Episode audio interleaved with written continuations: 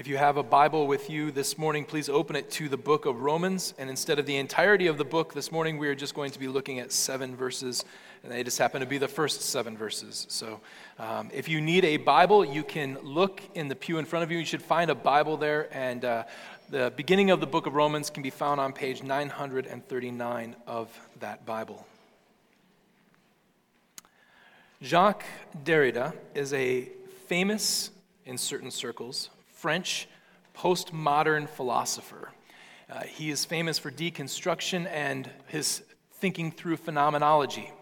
None of that means much to us, but to academics it kind of means a lot, and especially academic philosophers. And he was very famous, and he, even as a Frenchman, had come over to the States to give lectures at certain parts in time. And one of these lectures that he gave, he stood up in front of people, and a number of academics had gathered, and he proceeded to, although his expertise was in linguistics and in how language sort of shapes reality around us, he began to give a lecture about cows.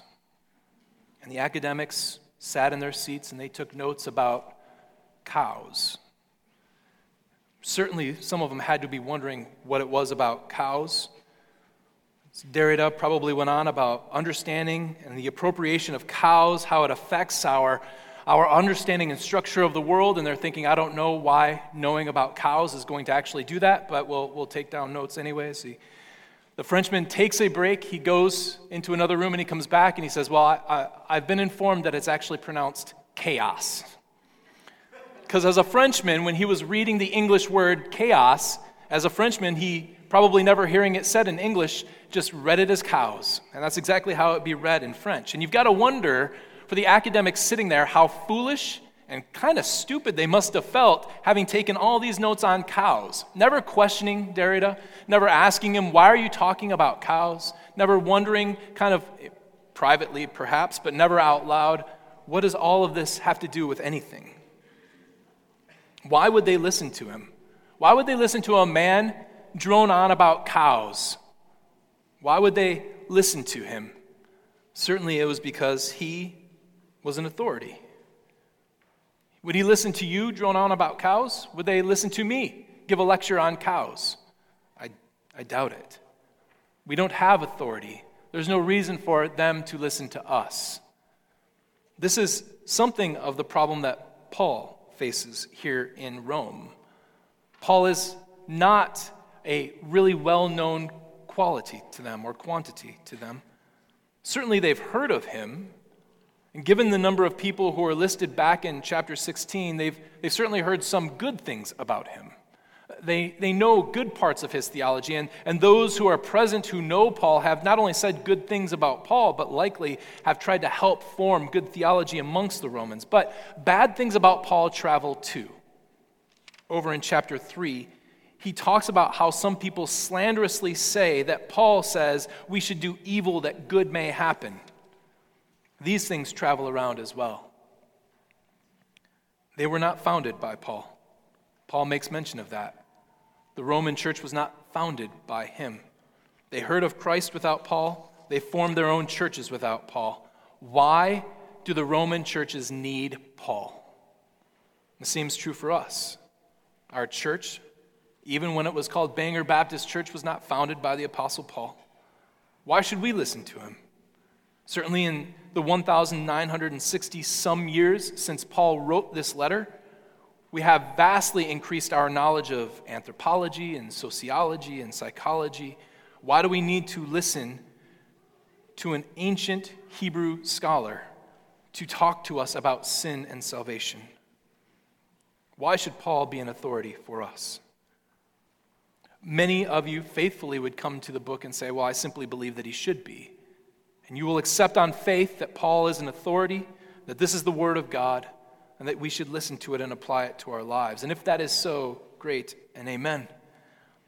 It ought to then encourage us to hear about how Paul conceived of his own ministry. Others of us, perhaps in here, have questions about Paul's authority. They, they either simply doubt it altogether or at least in their heads question the truthfulness of everything that Paul says. I hope that hearing Paul's own words today will help settle any doubts that you might have. Greetings and especially letter introductions in the ancient world, were typically very short and they followed a very set pattern. The sender would say his name, and then he would simply say to the recipients, and then greetings. Paul modifies that. In almost every letter he writes, he modifies greetings to be grace and peace to you. And he also extends his name a little bit, talking about who he is, but none of those match how much he extends it in the book of Romans. You'll notice that Paul is the first word in the book of Romans, and you've got to go all the way down to verse 7 to find out who he's actually writing to. He expands it quite a bit, and I think the reason is because the recipients don't actually know Paul. And Paul is trying to tell them exactly who he is so that they might understand better who he is and why it is that they should give him an ear at all. So, who is this Paul, and why are we listening to him? Let us read the first seven verses of the book of Romans. Paul, a servant of Christ Jesus, called to be an apostle, set apart for the gospel of God, which he promised beforehand through his prophets in the Holy Scriptures, concerning his Son, who was descended from David, according to the flesh, and was declared to be the Son of God in power according to the Spirit of holiness by his resurrection from the dead, Jesus Christ our Lord, through whom we have received grace and apostleship to bring about the obedience of faith for the sake of his name among all the nations, including you who are called to belong to Jesus Christ, to all those in Rome who are loved by God and called to be saints. Grace to you and peace from God our Father and the Lord Jesus Christ. This is the word of our God. I think that it is best if we go through this scripture and approach it through three separate questions. The first question is simply going to be Who is the messenger? Who is this Paul who is greeting the church of Rome? Paul describes himself in these opening verse with three basic ideas. He is a servant or a slave, he has been called and he has been set aside. You'll notice that in this first verse, there is a footnote already in the ESV which says it could be bondservant or slave as well. And there's much debate about how we're supposed to translate this word. Should we translate it as servant or should we translate it as slave? And some get really, really hyped up on this kind of thing, and they think it should only be slave, or no, slave is too strong, it should only be servant. If we go with the word slave, our own understanding of the word, and even the Greco Roman understanding of the word, doesn't quite capture the full picture of the relationship that Paul has with Jesus or that we are supposed to have with Jesus, our Lord. He is not just Lord and Master, but he is continually referenced throughout Scripture as our teacher, as our brother, as our friend. Hebrews 2:11 goes so far as to say even Jesus himself is not ashamed to call us brothers. So, simply considering yourself a slave does not do justice to the full revelation of Scripture about how we are to relate to Jesus Christ. And our understanding, especially our understanding of what slaves are like, might imply that Paul here is an unwilling participant, that he is just here to do his duty, and he is to perform the thing that has been placed in front of us, but he doesn't do so necessarily willingly or with joy. Servant, on the other hand, alleviates some of these problems. It gives us more room for willful and desired duty, and it also implies, at least has a, a, available underneath it, this idea of friendship and discipleship. But by only considering yourself a servant of Jesus and not a slave, you might lower the work of Jesus and lower his position as Lord as though he only has authority over us because we are willing to serve him. Frankly, the same word is used throughout the scriptures here, especially in the book of Romans, which implies a lack of freedom to do otherwise. For instance, in Romans 6:20, we read that when you were slaves of sin, you were free in regard to righteousness, but you were not free in terms of sin. You must sin. While neither word seems to work all that well. All of this would have been helpfully fluid in Greek, which it is not in English. None of those options really capture the feeling that Paul is placing down here. Whatever word we use, we should understand that Paul was a duty bound, willing, and joyful servant of Jesus Christ, sent to do his will.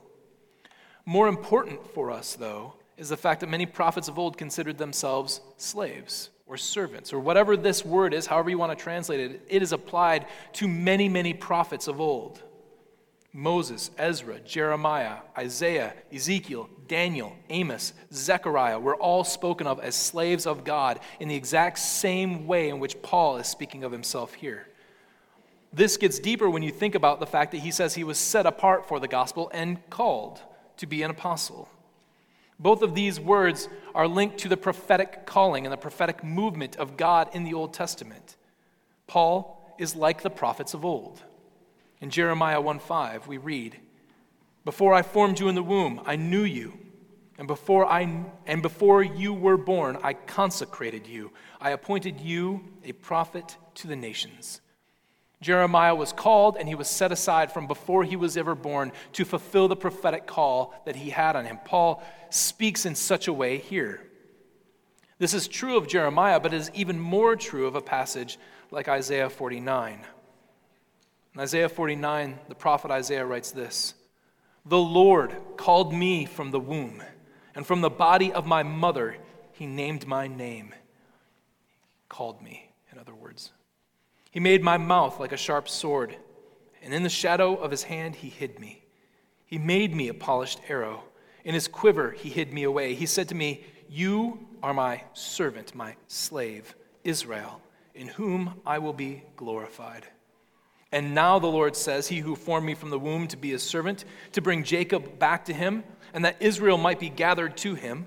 For I am honored in the eyes of the Lord, and my God has become my strength. He says, It is too light a thing that you should be my servant, to raise up the tribes of Jacob and to bring back the preserved of Israel.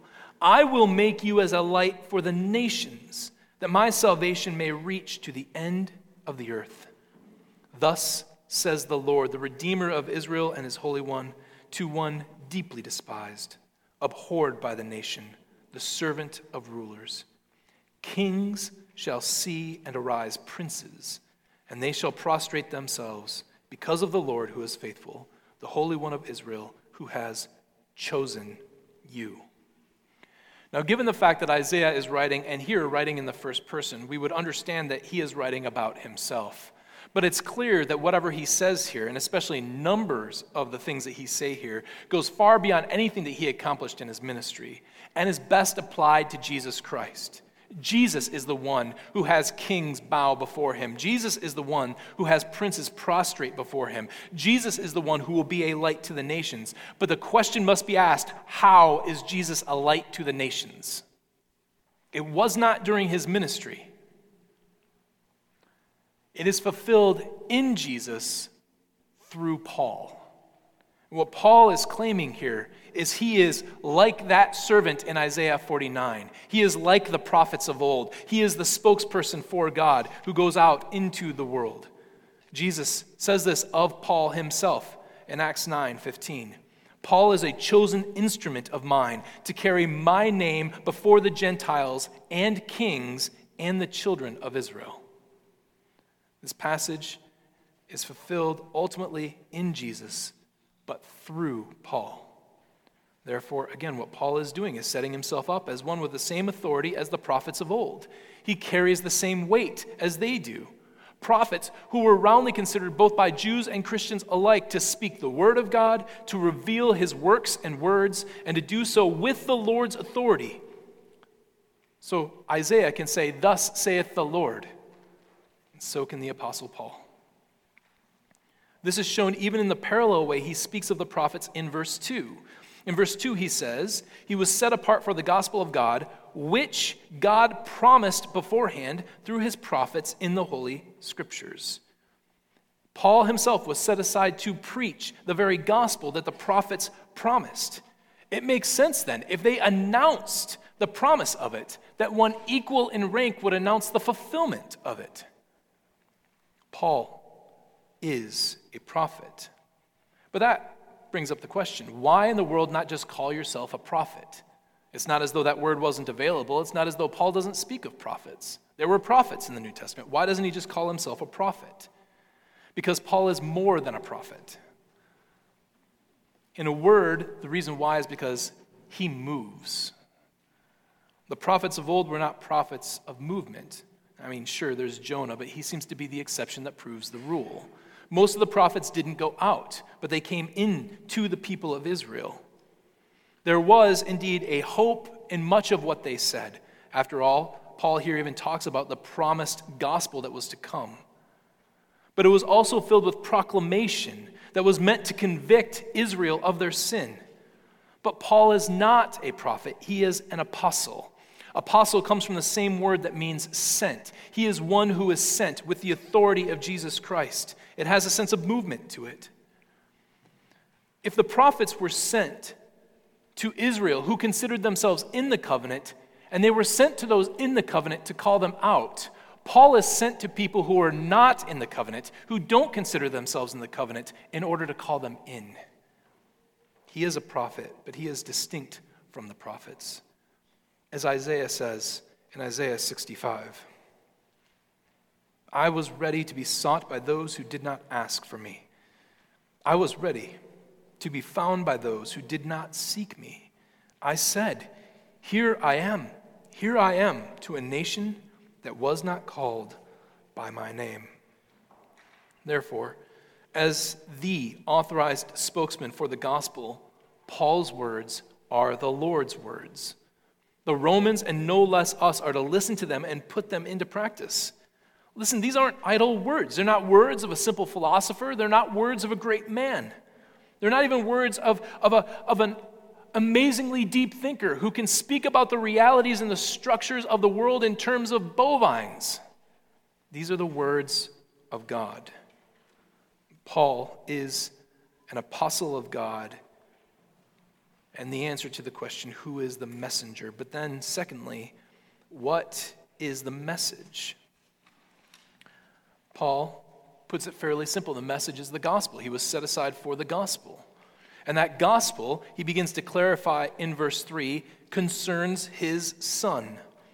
The gospel is first and foremost about Jesus. The gospel is not first and foremost about you or about me, but it is about Jesus and the good that Jesus has wrought and done. And so Paul, saying concerning his son, then explains who his son is even more. He says he is descended from David according to the flesh. Sons of God, as we have often noted, do not have implicit in that term the sense of divinity that we often have when we hear the term Son of God. We immediately think of Jesus as divine. That wouldn't have necessarily been the first thought of Greco Roman people and certainly not even Hebrew people. Kings were to be thought of as the sons of God because they led the people both in secular things and in religious things. Therefore, they were considered sons of God. Israel as a nation was the son of God. And so the king, as a representative, is to be a son of God. This even comes through in heavily Christological passages like 2 Samuel 7. God tells David, When your days are fulfilled and you lie down with your fathers, I will raise up your offspring after you, who shall come from your body, and I will establish his kingdom. He shall build a house for my name, and I will establish the throne of his kingdom forever. I will be to him a father, and he shall be to me a son. And Paul says he is indeed descended from David, and he is descended from David according to the flesh. When we first come to this term, according to the flesh or the flesh, we are tempted to think, and we are right to think, that it just means bloodlines, that Jesus wasn't a spirit or an apparition. He wasn't from the line of David by you know, the fact that he had the same characteristics as David, or he had the same personality as David, or he had the same appointment as David to be king. No, he literally came from the line of David. He descended from David according to the flesh. He could trace his father and his father's father and his father's father, father, all the way back to David. Paul then says in verse 4 that he was declared to be the Son of God according to the Spirit of holiness. And here we run into a pretty vast problem. The word translated declared is used some 27 times, both in the New Testament and in the Greek version of the Old Testament. It is not a rare word. It's used for a variety of purposes. In the book of Numbers, it's used as a way to say you've made an oath. Continually through Numbers, it is used about making oaths. In Joshua, it actually refers to the setting of the boundaries of the clans. As the people of God have come into the land, they've got to divide up and portion up the land so that Issachar can have his land and Asher can have his bit of the land. And, and this is the word that used to draw boundaries. In the book of Acts, it is used quite often as the setting of appropriate times or boundaries or seasons or even plans. It seems, in almost every case, it's best translated with the word appoint.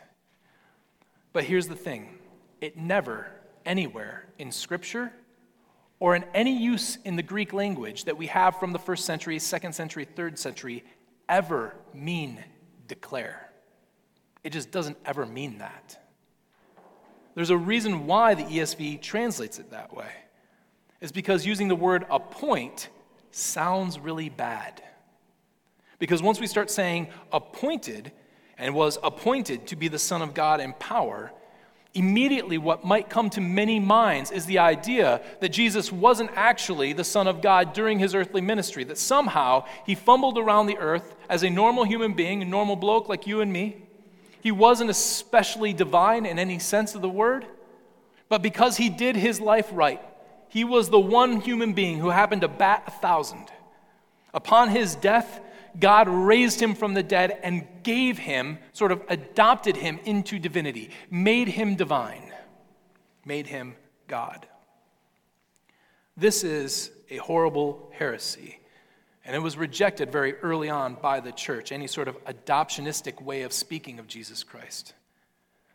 And so, those who translate this word, wanting to avoid that, use this word declared.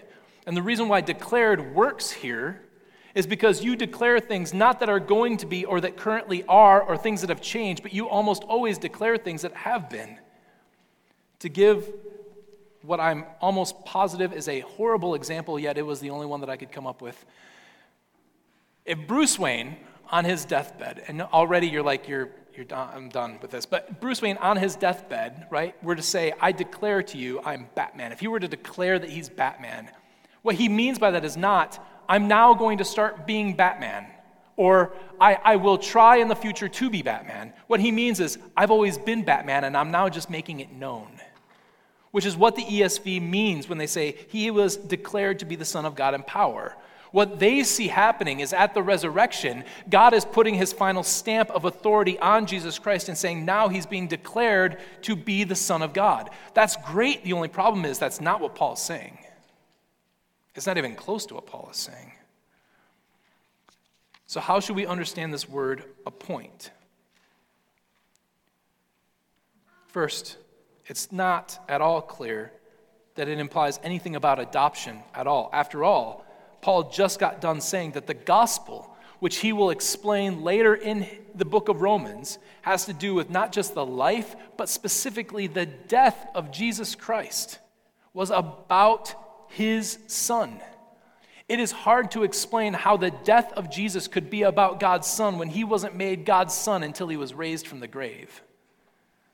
But more than that, we have something like chapter 8, verse 3, where Paul says the following For God has done what the law, weakened by the flesh, and there's that important word, flesh, could not do by sending his own son in the likeness of sinful flesh and for sin, he condemned sin in the flesh. Now, while you might say you're reading into this verse to say that he was always the son, and God can talk in ways that are, are sort of around the, the actual linear chronological way of he became the son at the resurrection, and maybe he's just applying that earlier on. This verse really is hard to get around. He sent his son to take on the likeness of sinful flesh. This is what I think Paul means when he says he was appointed the Son of God in power. He certainly wasn't adopted. Nor can Paul be talking about being appointed the Son of God in power about his divinity. So he didn't become more sonish when he was resurrected from the grave because he didn't lose his divinity when he clothed himself in humanity. He didn't gain more divinity when he came up out of the grave. But rather, because the resurrection is a, a human part. It is a human side of Jesus Christ, who is both Son of God, God Himself, and man. His resurrection means that He is now something new. When we read of Him being born according to the flesh of David, when you read through the rest of Romans, you start to understand that that, that word flesh could just mean bloodlines. But even in 8 3, he talks about the weakness of the flesh. That Jesus was indeed the Son of God and fully the Son of God, but his humanity was subject to the flesh, it was subject to weakness. The flesh is prone to death and certainly prone to want. So when Jesus fasted for 40 days and was in the desert, and the devil came to him and tempted him and said, If you truly are the Son of God, make these stones into bread. Jesus didn't just wave it off with a magic divinity wand and say, Nah, I'm good, I'm divine. It was a real test for him because he had real flesh and a real empty stomach at that moment.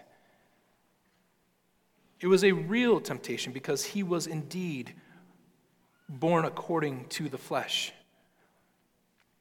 But still, even in his condescension, although Jesus was clothed with humility, he is now raised in glory and in power. And that glory and power is the new appointment of the man Jesus Christ to being the Son of God in power.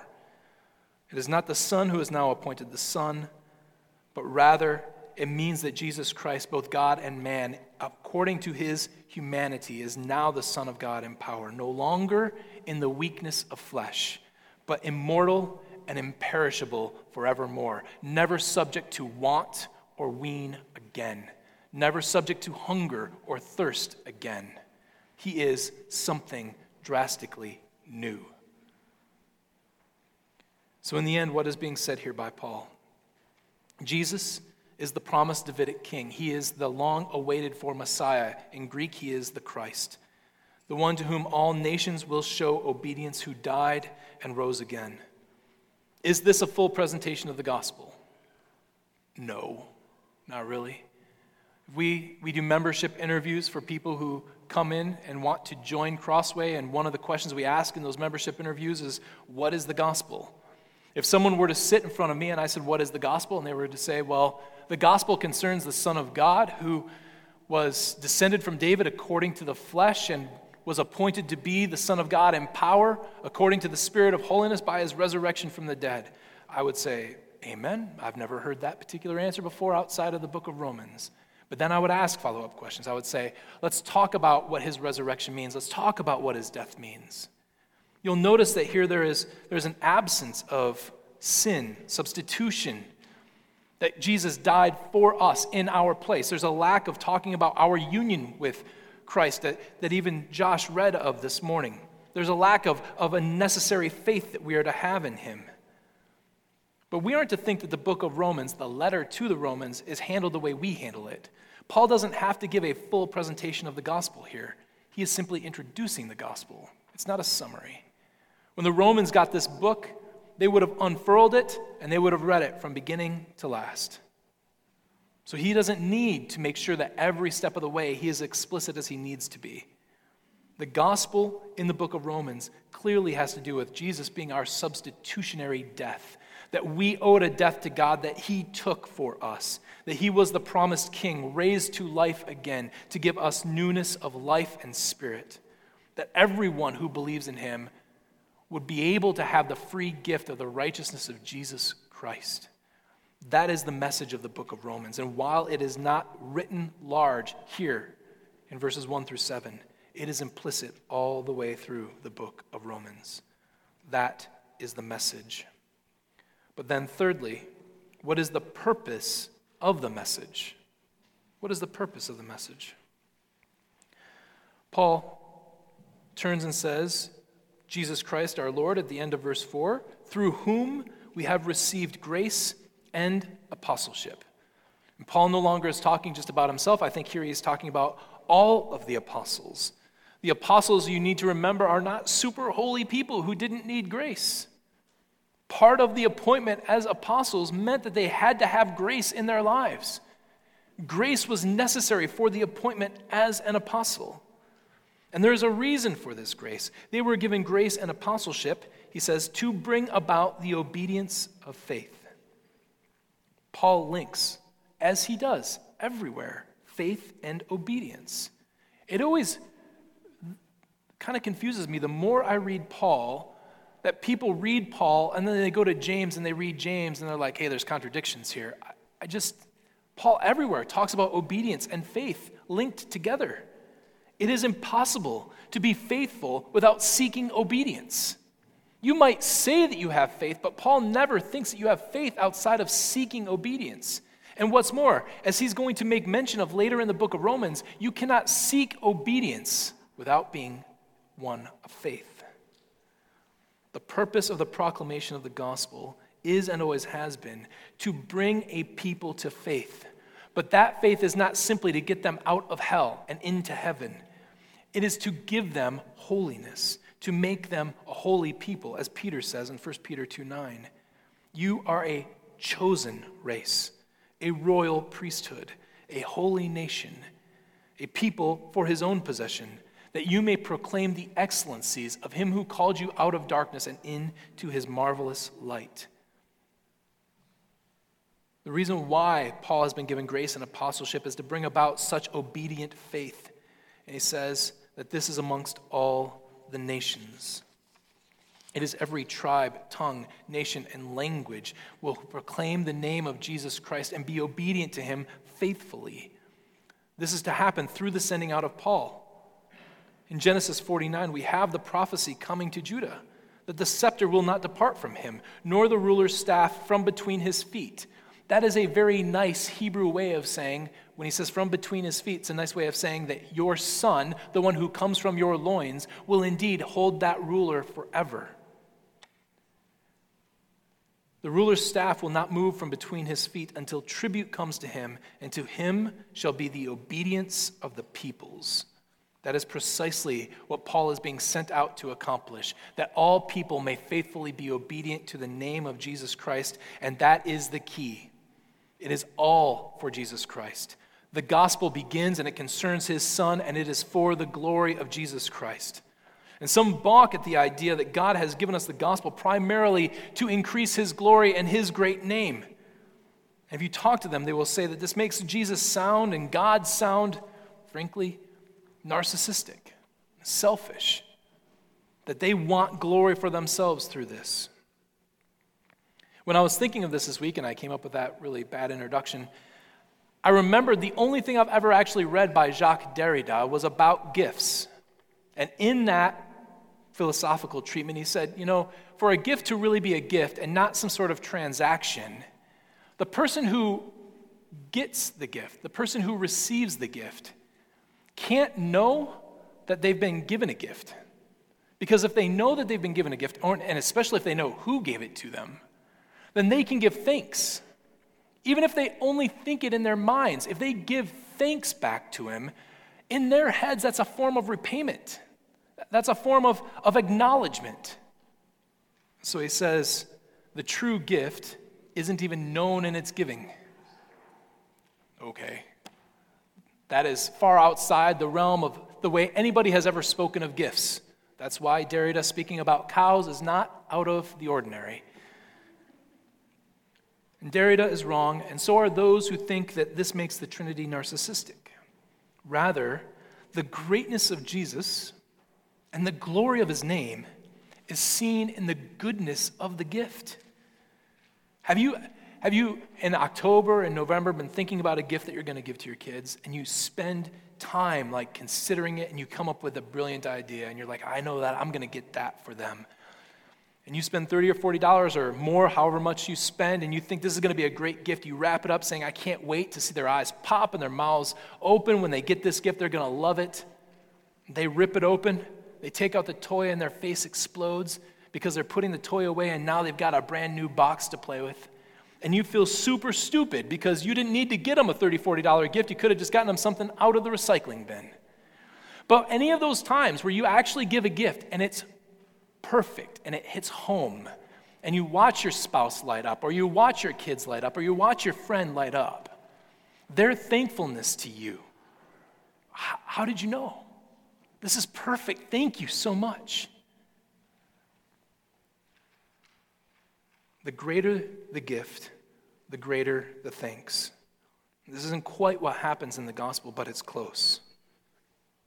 Listen, the greater our joy, the greater our thankfulness, the greater our appreciation of the gift of what Jesus Christ has given to us, the more we enjoy it, the more glory Jesus receives from our joy. Far from being narcissistic, the better it is for us, the more glory it is for Him. Jesus gets glory because He has given us so much joy, because His gift is so perfect and wonderful and excellent. That is why He receives glory. And the Romans fit in directly here. It is to go to all the nations. In verse 6, he says, including you. Paul says, My task is to take this gospel to all of the nations. And by the way, Romans, that's you. They too are part of all the nations that fall under Paul's authority. Even though they weren't started under Paul's authority, they still fall under it, as do we today. They have been called by God to be holy. They have received grace and peace from both the Father and the Son. Therefore, they need to see in Paul his God given authority to speak of the Son's work. And here's the rub both for the Romans and for us. We cannot simply form our own opinions of Jesus. We can't make him out to be what we want him to be, or to think that we can sort of determine the good parts or the bad parts of him by our own estimation. Rather, we need to hear rightly from the very one who was appointed by Jesus himself to tell us about him. We can't say, well, I like this about Jesus, but I don't really care for that. And Paul says, no, you don't understand. I'm telling you, by Jesus' own command, precisely what you need to know. And friend, we can listen to 1900 years worth of thought about anthropology and sociology and psychology and all the other ologies and we can think through them and we can accept them. But when they start to impact what we make of Jesus Christ and his work, we have to come back to Paul and say, does that adhere to what Paul is saying? Because Paul is the interpreter of Jesus Christ for us. The ones who have written scripture for us are the interpreters of Jesus Christ and what is true and what is real and what is good and what is right. Therefore, let us listen well to Paul. Not simply, I mean this with all my heart, not simply because we need to know the truth. You need to know the truth, but you need more than the truth. Truth is not an end in itself. Rather, it is because grace and peace and good are bound up with that truth. All the good you can possibly desire is bound up with this truth. And this good, wonderful gift of grace and peace is yours only through Jesus Christ and the Jesus Christ that Paul preaches. This Jesus Christ who came to redeem his people who did not know him, to give them life and joy, peace and comfort, and these things in abundance. So, yes, when we speak of Paul and we speak of his word, we will speak of his authority, but not his authority for power, not of our authority in the word, because it's not about his authority for power, but his authority for the gift. Because in his authority, he gives us the full blessing that is found in Jesus Christ, the full measure of his grace, peace, mercy, joy, love, and hope. Let us give ourselves over to this truth anew, afresh, for the first time, that we might know the truest of goods, our Lord Jesus Christ, and that in that he might be glorified. Let us pray. Father, we thank you for the gift of Jesus Christ and for the great gift of your word. How wonderful it is that we do not have to spend our time in endless speculation of what Jesus has done or who he is Rather, not only did you condescend to take on flesh for our redemption, you have also provided us with all we need to find him, to glorify him and experience his grace. Gift upon gift. May such a gracious God forever be praised. Amen.